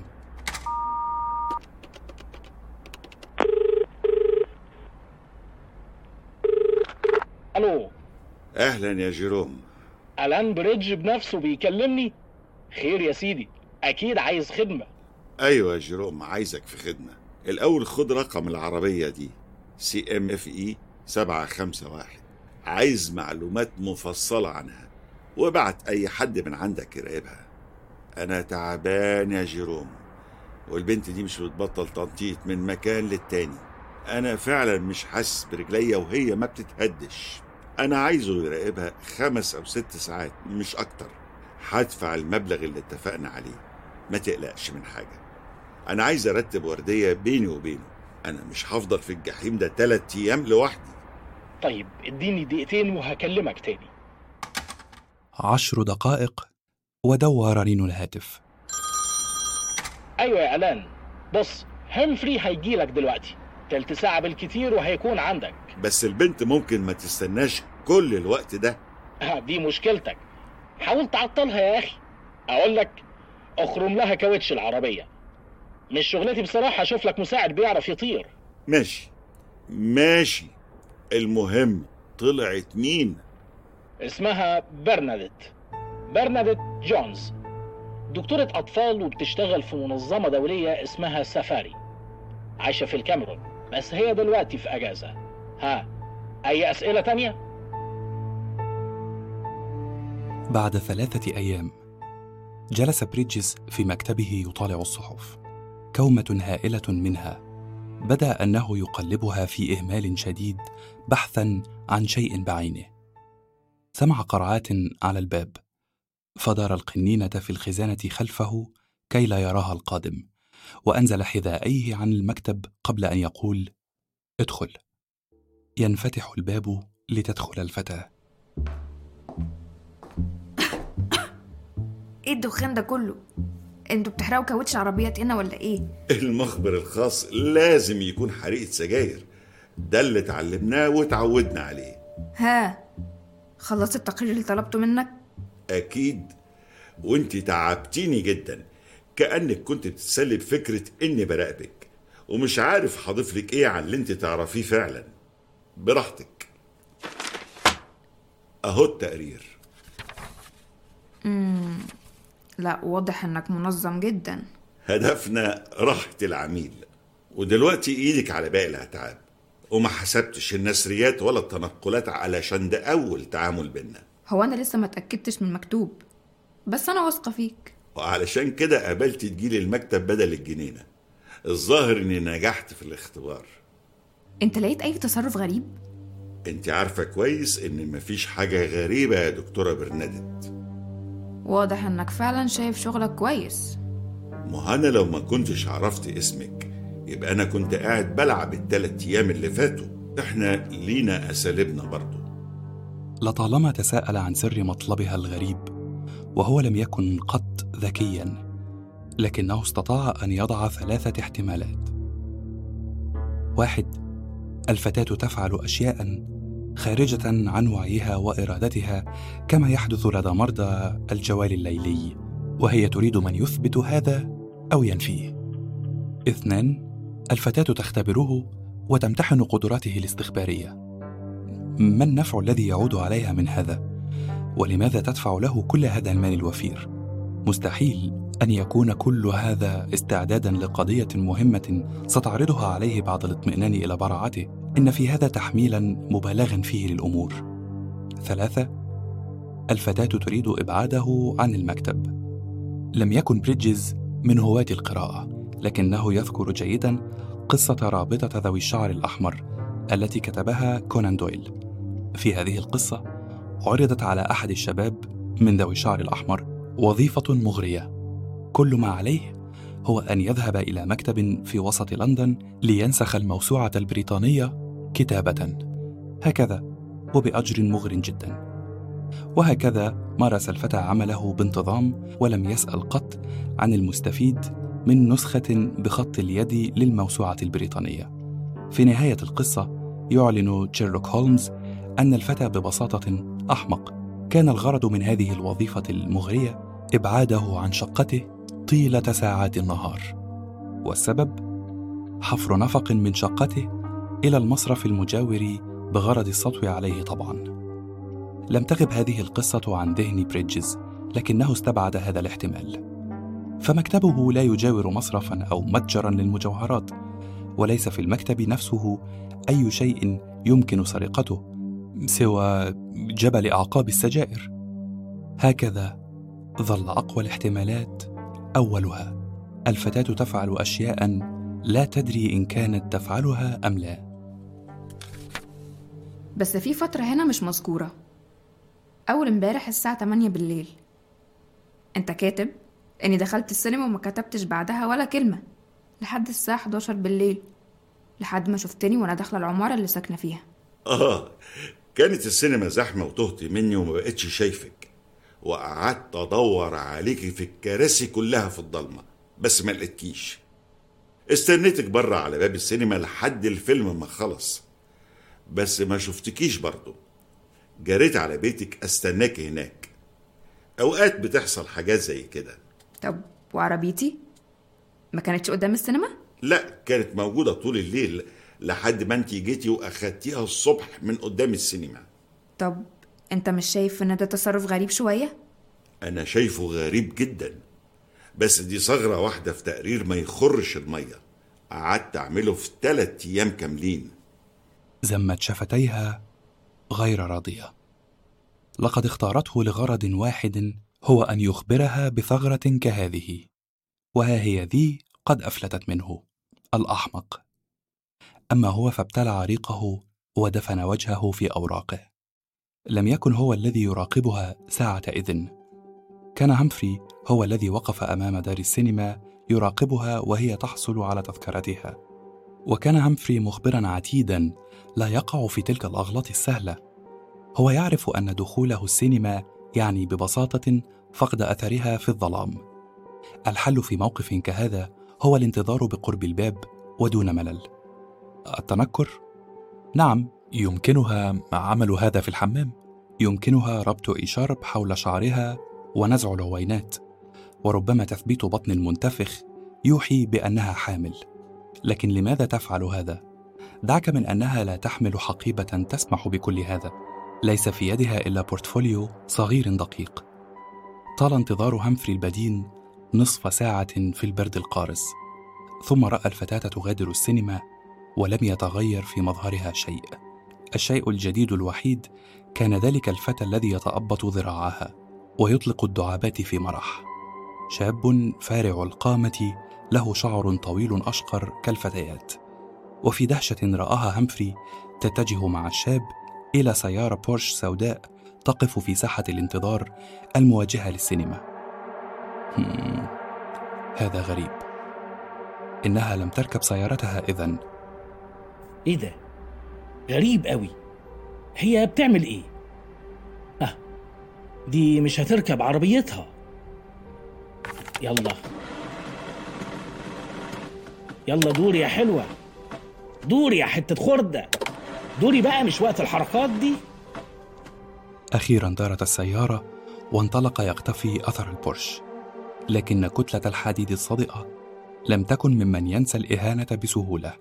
فسرعان ما قررت أن تتوقف في عناد محدثة أصواتا أنفية توحي بالبكاء. حتى برغم كل ما قاله لها همفري من عبارات مديح وتدليل. لقد فقد أثر الفتاة. شيء ما أثار انتباه بريدجز في صحف الصباح. الشيء هو خبر عن العثور عن جثة شاب قتيل في حي نائٍ من أحياء المدينة. الشاب يدعى جيمس وودورد في السابعة والعشرين من عمره. مهندس. وكانت له صورة باسمة تظهره فارع القامة ذا شعر أشقر يتهدل على كتفيه. لقد وجدوا سيارته البورش السوداء مفتوحة الأبواب والفتى بداخلها ميتا كأفضل ما يكون الموت وتصلب جسد بريدجز فارع القامة شعر أشقر على الكتفين بورش سوداء. إن هذه الصفات تبدو مألوفة مألوفة أكثر من اللازم. يبدو أن الفتى قتل في العاشرة من مساء أمس. العاشرة من مساء أمس. وتصفح الجرائد القديمة باهتمام أكثر. كانت سلسلة الجرائم المتتابعة قد عادت تحدث الهول في المدينة وقيل إن السفاح القديم ما زال متحمسا. اقتضى الأمر وقتا لا بأس به حتى يجد الضحية الأولى ليندا ماكورميك أرملة في الخمسين من عمرها. شوهدت آخر مرة خارجة من المصرف تركب سيارتها مع شقراء. الضحية التالية جيسون ويليامز. جثة على جانب الطريق السريع. ثقب في الرأس. الجثة بين الأشجار. سيارته على بعد أميال متوارية بدورها. وسرت القشعريرة في عموده الفقري. إن هذا لمريب. وما زال بريدجز يرمق انعكاس الأوراق على نظارتها السوداء. قال لها وهو يقاوم رغبة عاتية في لكمها في أنفها. أنا عايز حالا أعرف أنت كنت بتعملي إيه في الكام ساعة اللي اختفيتي فيهم دول؟ نعم. أنت بتسألني أنا؟ المفروض ده شغلك وأنا اللي أسألك. لو كنت فاكرة إن ممكن أديك عذر لغيابك في الفترة دي انسي. ده أنا هروح أشهد قدام المحكمة إنك هربت مني وأنا براقبك في نفس الوقت اللي مات فيه الشاب اللي كان معاكي. لحظة واحدة. شاب مين اللي كان معايا؟ جيمس وودوارد اللي طلعتي معاه من السينما. إيه؟ أنا معرفش حاجة عن الموضوع ده. اتكلم. أنت أكيد تعرف أكتر. أنا عندي أسباب تخليني أشك انك قاتله متسلسلة. أنت بتتسلي بقتل الغرباء. تتسلي؟ يمكن. مش عارف. وما عنديش حاجة تثبت كلامي ده. بس البوليس بقى يقدر يثبت. انت بلغت البوليس؟ لسه ما بلغتهمش لحد دلوقتي. طب انت ناوي تبلغهم؟ للأسف لا. المشكلة إن شغلانتنا زيها زي شغلة الدكتور النفسي. إحنا الاتنين ما نقدرش نتكلم عن أسرار عاملنا ابدا. أساس شغلنا مبني على الثقة. طب أمال ليه بتقولي الكلام ده كله؟ علشان تعرفي إني مشهبل وعملت الشغل كويس وما حبيتش اللي عرفته.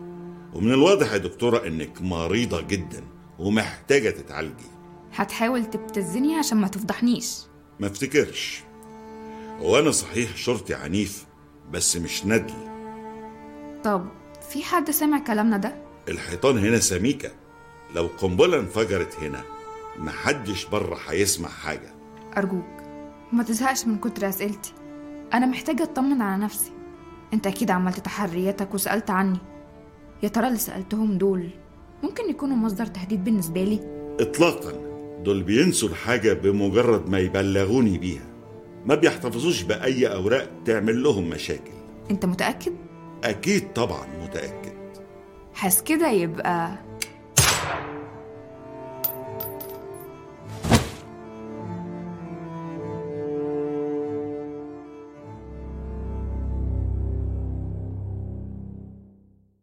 عادت برنادت إلى سفاري أخيرا. لم تنتحر ولم تفقأ عينيها بطريقة أديب. عادت هي هي ولكن أقل شحوبا وأكثر مرحا. ليس كما كانت بالطبع فثمة سحابة من الحزن على محياها. إنها صورة سيئة لكنها قابلة للحياة على الأقل. وكان هناك احتفال صغير لكنه حزين. بالتدريج تفقد هذه الاحتفالات الصغيرة المقامة للعائدين طابعها المرح. وتغدو أقرب إلى تمثيلية باهتة يتظاهر ممثلوها بأنهم سعداء تمثيلية لها طابع السبوع الذي تقيمه السجينات في سجن النساء للمواليد الجدد في الزنزانة. وأخيرا تجرأت فسألتها همسا. برنادت طمنيني ما بقتش الوشوش تطلع لك؟ لا أبدا. وفي الأيام التالية دارت عجلة العمل في سفاري فنسينا ما كان. وفي ذلك اليوم كنت منهمكا في عيادة الأنف والأذن والحنجرة مع دكتور ألبرتو بوتسو الإيطالي. وقد استطعت أخيرا السيطرة على أداة التعذيب النازية المسماة بمرآة الجبهة. أخيرا يمكنني أن أسلطها بثقة على أنف المريض أو حلقه دون مشاكل. أقول أنني كنت منهمكا حين سمعت بوتسو يحيي شخصا ما في تهذيب ويدعوه للجلوس. ثم سمعت صوت برنادت يستأذن الطبيب في اقتراضي لبعض الوقت. وكالعادة كان الجواب هو خذيه بلا رجعة لو أردت نزعت المرآة عن جبهتي واستدرت لأجدها واقفة على الباب وقد دست يديها في جيبي معطفها الأبيض بانتظاري. اتجهت معها إلى الممر الخارجي الذي يقود لجناح الإدارة. إزيك يا علاء أنا كويس. وإنتي عاملة إيه؟ أكيد مش كويسة خالص. وإلا إيه اللي هيجيبني دلوقتي؟ في واحد اسمه روبير جاكوب في مكتب المدير. ياه دي حاجة مخيفة جدا. بس هو مين ده أصلا؟ ضحكت ضحكة خافتة ثم نظرت لي نظرة من نوع كف عن الشيطنة وقالت خليك جد شوية. ده شرطي من الانتربول وعايز رقبتي. وانتي قابلتيه ولا لسه؟ لا لسه. المدير بعت طلبني دلوقتي. وانتي انتي عرفتي إزاي التفاصيل دي؟ من السكرتيرة. سمعت المدير وهو بيتكلم وكتبت لي ورقة صغيرة وبعتتها لي عشان ما اتفاجئش لما أدخل. طب ما قالتلكيش أي حاجة تانية غير كده؟ بتقولي سمعت كلام عن جرائم حصلت في كندا. ما فهمتش بالظبط. بلغتي المحامي؟ يا ريت تبلغه انت بس ما تجيبش سيرة السكرتيرة انها بلغتني. مش عارفة هتعملها إزاي. بس أرجوك تتصرف. وانطلقت مسرعة نحو مكتب المدير. وبقيت وحدي أقلب أوجه الرأي. هرعت إلى محامي سفاري وهو كما قلت كهل سويسري. أستاذ قانون متقاعد قرر أن يجرب حظه في هذه البقعة النائية وأسعدني الحظ إذ كان يزمع التوجه لمكتب المدير لموضوع ما فتوسلت إليه أن يسرع وأن يفاجأ بوجود ضابط الإنتربول هذا. وقفت أمام باب المدير أدخن قلمي الحبر وأنا أحاول أن أجد كلمات ذات معنى في ذهني الخاوي الأبيض كورقة. بعد ربع ساعة خرج المحامي مع برناديت وكان منهمكا في الكلام معها حتى إنهما مرا بي فلم يتوقفا أو يفسرا لي شيئا. هرعت وراء المحامي فجذبته من كم سترته وسألته إيه طلعت مخالفة مرور ولا إيه؟ لا جريمة قتل. وواصل الكلام مع برناديت لم أفهم ما يقولان.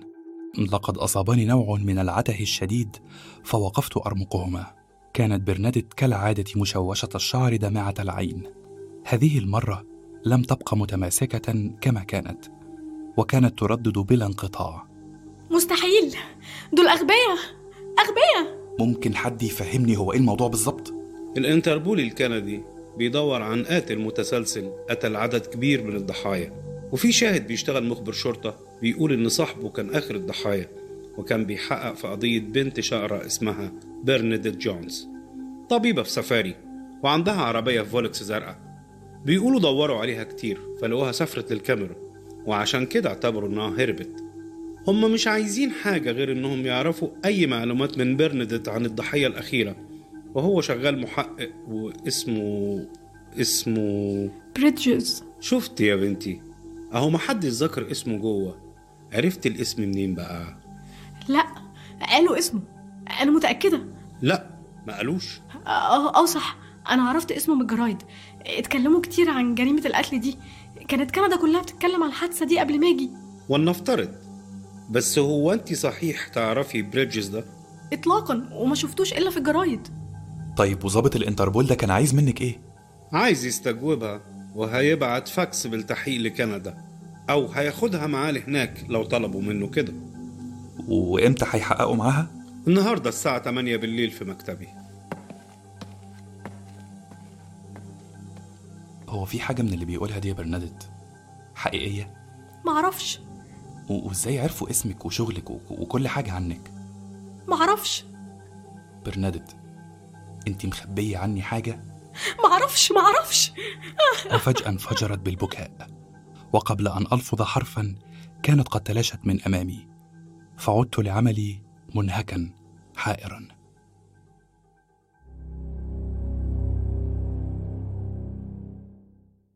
استغرق التحقيق نحو ساعة. ثم خرجت برنادت من مكتب المحامي شاحبة قليلا. سألتها عما حدث فقالت في تهكم ولا حاجة. عمري ما قلت كمية اللق دي في حياتي كلها. مم. وأكيد ده عقد الموضوع أكتر طبعا. هما فاكرين إنك تعرفي بريدجز بس ما قتلتيهوش. ودلوقتي بعد ما أنكرتي إنك تعرفيه أصلا أكيد شكهم فيكي هيزيد بالظبط. بس هما مش هيرحلوني على كندا عشان يقطعوا رقبتي أو على الأقل لحد دلوقتي. هما لسه متلخبطين. وأنا كمان. إن الأمر غامض حقا. في البداية ترى وجوه الضحايا بعد جراحة زرع قرنية أجريت لها والآن هي نفسها متهمة بأنها تعرف السفاح ذاته أو ربما كان هي منذ البداية. ما معنى هذا كله؟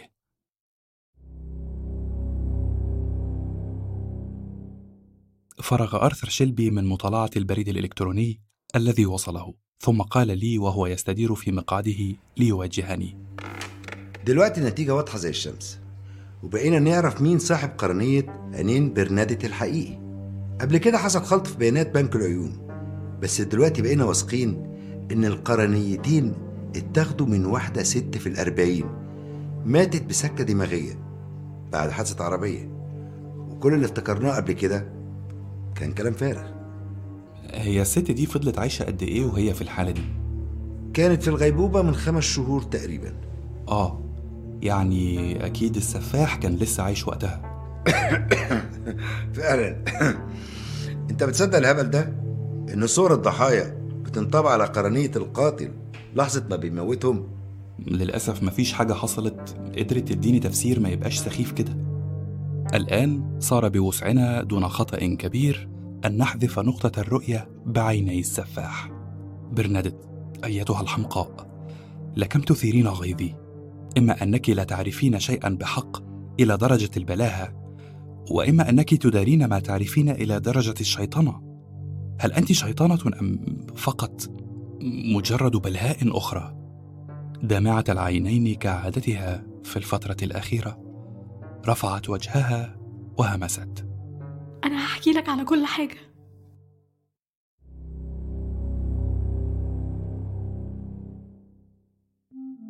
أنا معرفش حاجة عن اللي بيحصل ده كله إلا حاجة واحدة عربيتي الفولكس. مش أنا بس اللي بستعملها بولين كريستي كمان بتستعملها. لما رجعت سفاري سبتها لها. هو صحيح ده مخالف بس هي مش بتاعت مشاكل. ومين بولين كريستي دي؟ دي واحدة صاحبتي اتعرفت عليها من أخوها نورمان الله يرحمه. برنادت أنت بتضغطي على أعصابي أكتر من اللازم. مين نورمان ده بقى كمان؟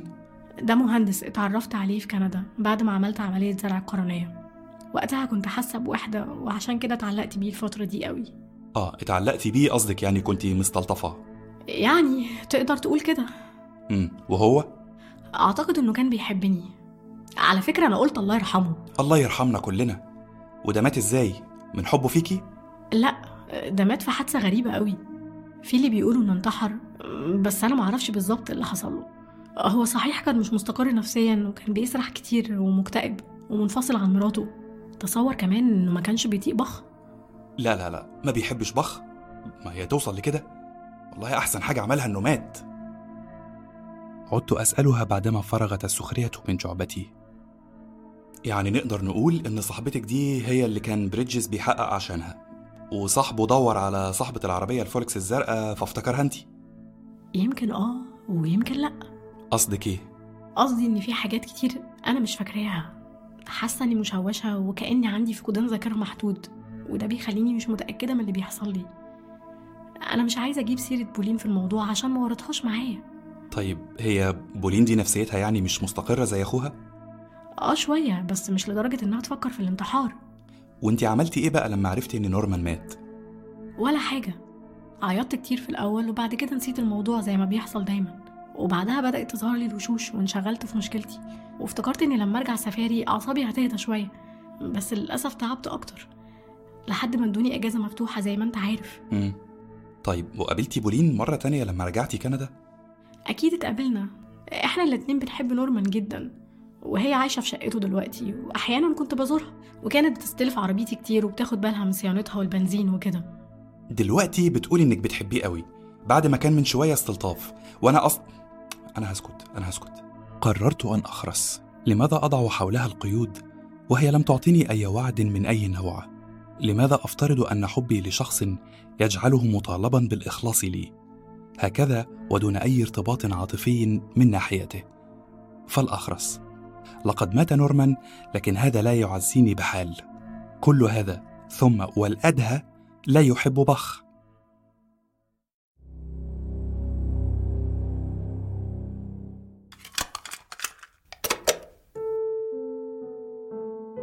أدار دكتور جونستون زر جهاز الكاسيت فخرجت موسيقى كلاسيكية لا أعرفها.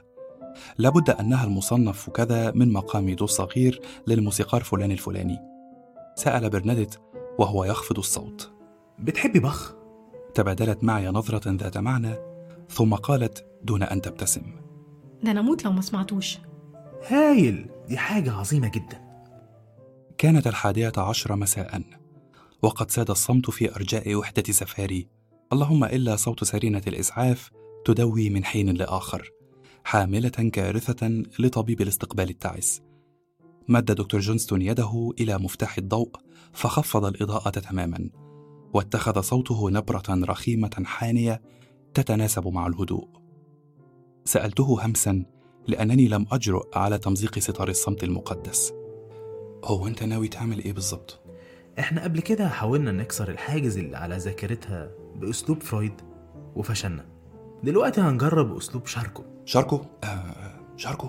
أيوة جان شاركو أستاذ فرويد الفرنسي واللي كان بيؤمن بطريقة التنويم المغناطيسي في كشف خبايا النفس بس فرويد اتمرد على الرأي ده واتجه لمنهج التحليل النفسي واعتبرها الطريقة المثالية للعلاج كنت فاكر التنويم المغناطيسي ده مش بجد يعني وإنه بتاع فقرة الساحر على المسرح بس. الناس كلها كانت فاكرة كده بس التنويم المغناطيسي علم محترم وتطبيقاته الطبية ملهاش حصر من أول التبول اللا إرادي لحد متلازمة رينو اللي بتصيب صوابع الإيدين في البرد. بص يا برناديت أنت دلوقتي هتكرري كلمة جميلة قوي زي كلمة غروب هتكرريها كتير ورا بعض. هتحس بتقل في جفونك شعور جميل قوي. ما تقاوميهوش. يلا ابدأي. غروب. غروب. غروب. غروب. غروب. انت سامعاني يا برناديت وتقدري تتكلمي معايا؟ بس جسمك وجفونك تقال جدا.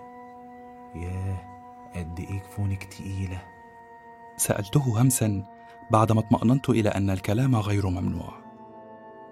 هي خلاص نامت بالسهولة دي؟ معظم الناس ممكن تنويمهم مغناطيسيا. أسرع مما تتخيل. وهي دلوقتي ممكن بقى تقوم وتنفذ أوامرنا وكده؟ لا ده بيحتاج لدرجة أعمق من التنويم المغناطيسي. وده ما نقدرش نطبقه إلا على عشرة في المية من الناس بس. وبيسموها درجة جوال أو سومنابوليزم وكل ما بتزيد درجة عمق التنويم المغناطيسي كل ما هيبقى صعب على المريض إنه يفتكر اللي حصل وقتها. إحنا دلوقتي بنستعمل درجة خفيفة جدا من التنويم المغناطيسي نقدر نسميها سنة أو ترانس. بتقدر تسمع إحنا بنقول إيه وتفتكر أكتر لما تفوق. عاد ينظر إلى برناديت التي أغمضت عينيها وهومت برأسها قليلا شأن من يحلم وبرفق سألها برناديت انت دلوقتي في كندا بعد ما عملتي العملية في عينيكي. انت هناك دلوقتي. أيوة أنا هناك. احكي لي إيه اللي حصل بالظبط؟ وتحركت شفتها برناديت وراحت تحكي.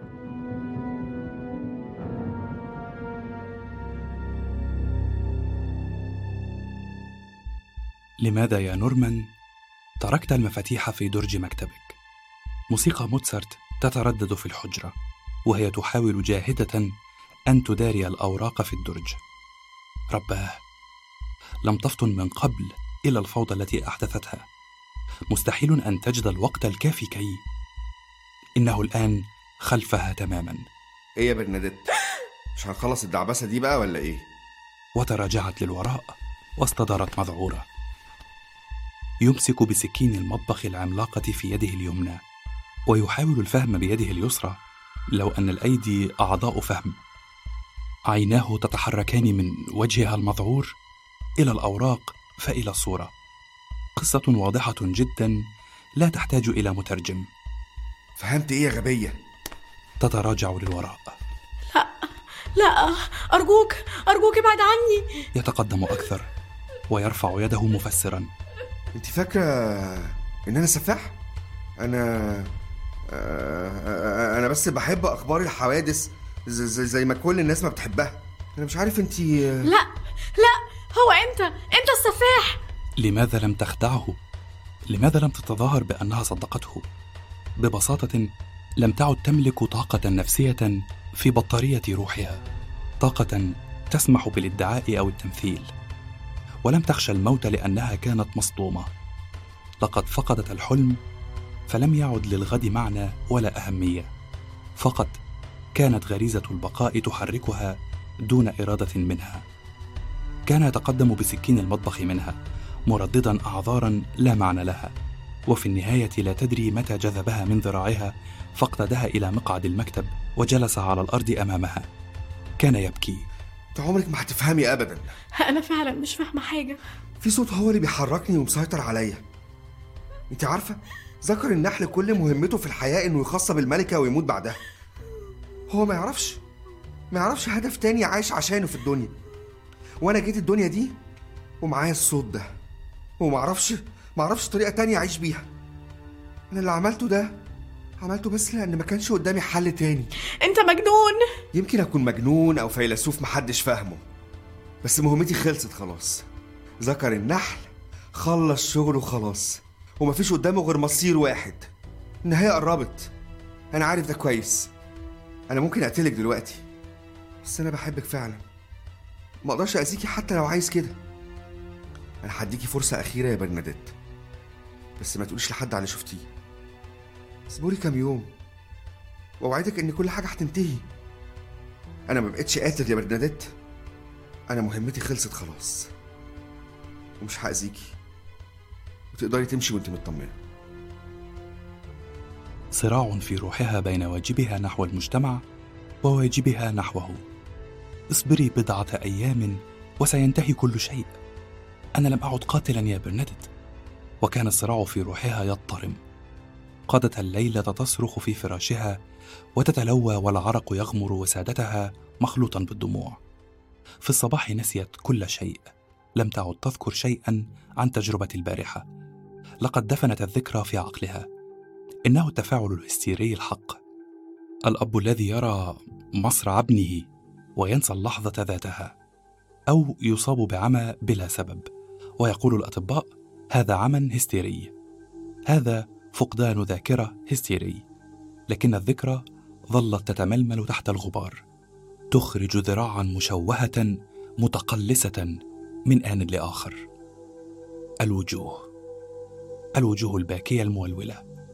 وجوه من رأتهم في الصور من ضحايا نورمان. كلهم يطاردونها ويدعونها للكلام لكنها صمتت. صمتت لأنها لم تعد تذكر شيئا. ساعدها في ذلك اليوم على حمل كل الأشياء الثقيلة التي جلبتها إلى شقته وسألها في مرح. إيه الحاجات دي كلها؟ أنت جبتي أفريقيا كلها معاكي هنا ولا إيه؟ وعلى الجدار علقت قطعة عملاقة من جلد الجاموس عليها رسوم بدائية للحيوانات والرجال ودرع عملاق زاهي الألوان تحته سيفان تقاطعا وأخبرته أنها من حاجيات البانتو أنت ليه جبت الحاجات دي على هنا؟ عشان أحس إني في بيتي. طب ما عندكيش تذكار لقبائل المصاي تقريبا كلهم انقرضوا زي ما انقرض الماو ماو. عشان كده تذكاراتهم غالية قوي. أنت بتحب الحاجات دي؟ هي حاجات مخيفة. بس أكيد أفضل من بخ بتاعك ده. أما ما لم تعد تعرفه فهو أن اللقاء في المنتزه ولص الحقيبة لم يكون سوى تدبير محكم منه كي يتعرفها. كان قد اختارها لتكون ضحيته التالية لكنه أحبها بحق ووجد نفسه زاهدا كل الزهد في زيادة عدد ضحاياه. عندها ادرك أن ذكر النحلة فرغ من مهمته.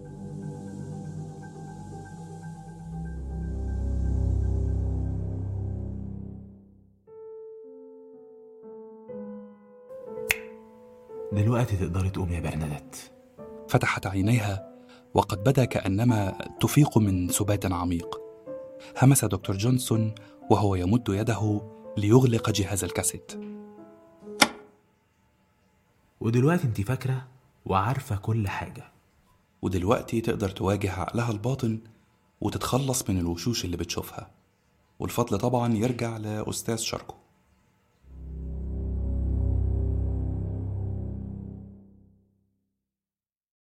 تأملت بولين كريستي علبة أقراص علاج السكر الفارغة وابتسمت. إن العرق يحتشد على جبينها ونبضها يسرع ووعيها يتبدد ببطء.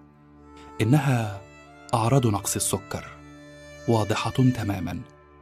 ويمكن إنقاذها بحقن الدكستروز المركز في وريدها حالا.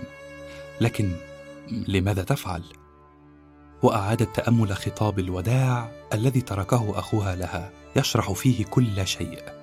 ولكم أثار ذهولها أن أخاها هو السفاح الذي روع كندا لكنها كانت تعرف شيئا أو شيئين عن التاريخ المرضي لأسرتها. وتعرف مصطلح الصرع النفسي الحركي الذي طالما لفظه الأطباء أمامها.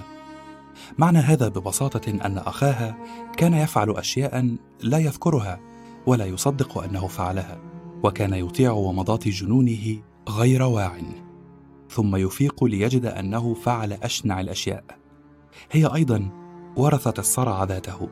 لم تدرك هذه الحقيقة إلا حين وجدت بقعة الدم في صالة شقة أخيها وحقيبة سيدة تدعى ماكورميك لكم أصابها الذعر وقتها وحتى هذه اللحظة لم تفهم كيف فعلتها وكيف حملت الجثة الثقيلة إلى المصعد ليلا؟ ونقلتها في سيارتها الفولكس. لا بل سيارة برناديت لم تصدق ما يحدث لكنها وجدت نفسها مضطرة لتصديقه. استعانت بمخبر خاص منحته جل مدخراتها كي يخبرها بحقيقة ما تفعله. ولم تصدق لحظة تقريره الغريب. لقد فهم الغبي كل شيء. وأخبرها بما كانت تتوقعه إنها تواصل مسيرة الدم التي بدأها أخوها. وتأملت المسدس الذي اشترته منذ وفاة أخيها. ثلاث طلقات لراكب السيارة الشهم للفتى الماجن الذي تعرفته في السينما للمخبر الذي عرف أكثر مما يجب. الحق أنها لم تعد راغبة في الاستمرار.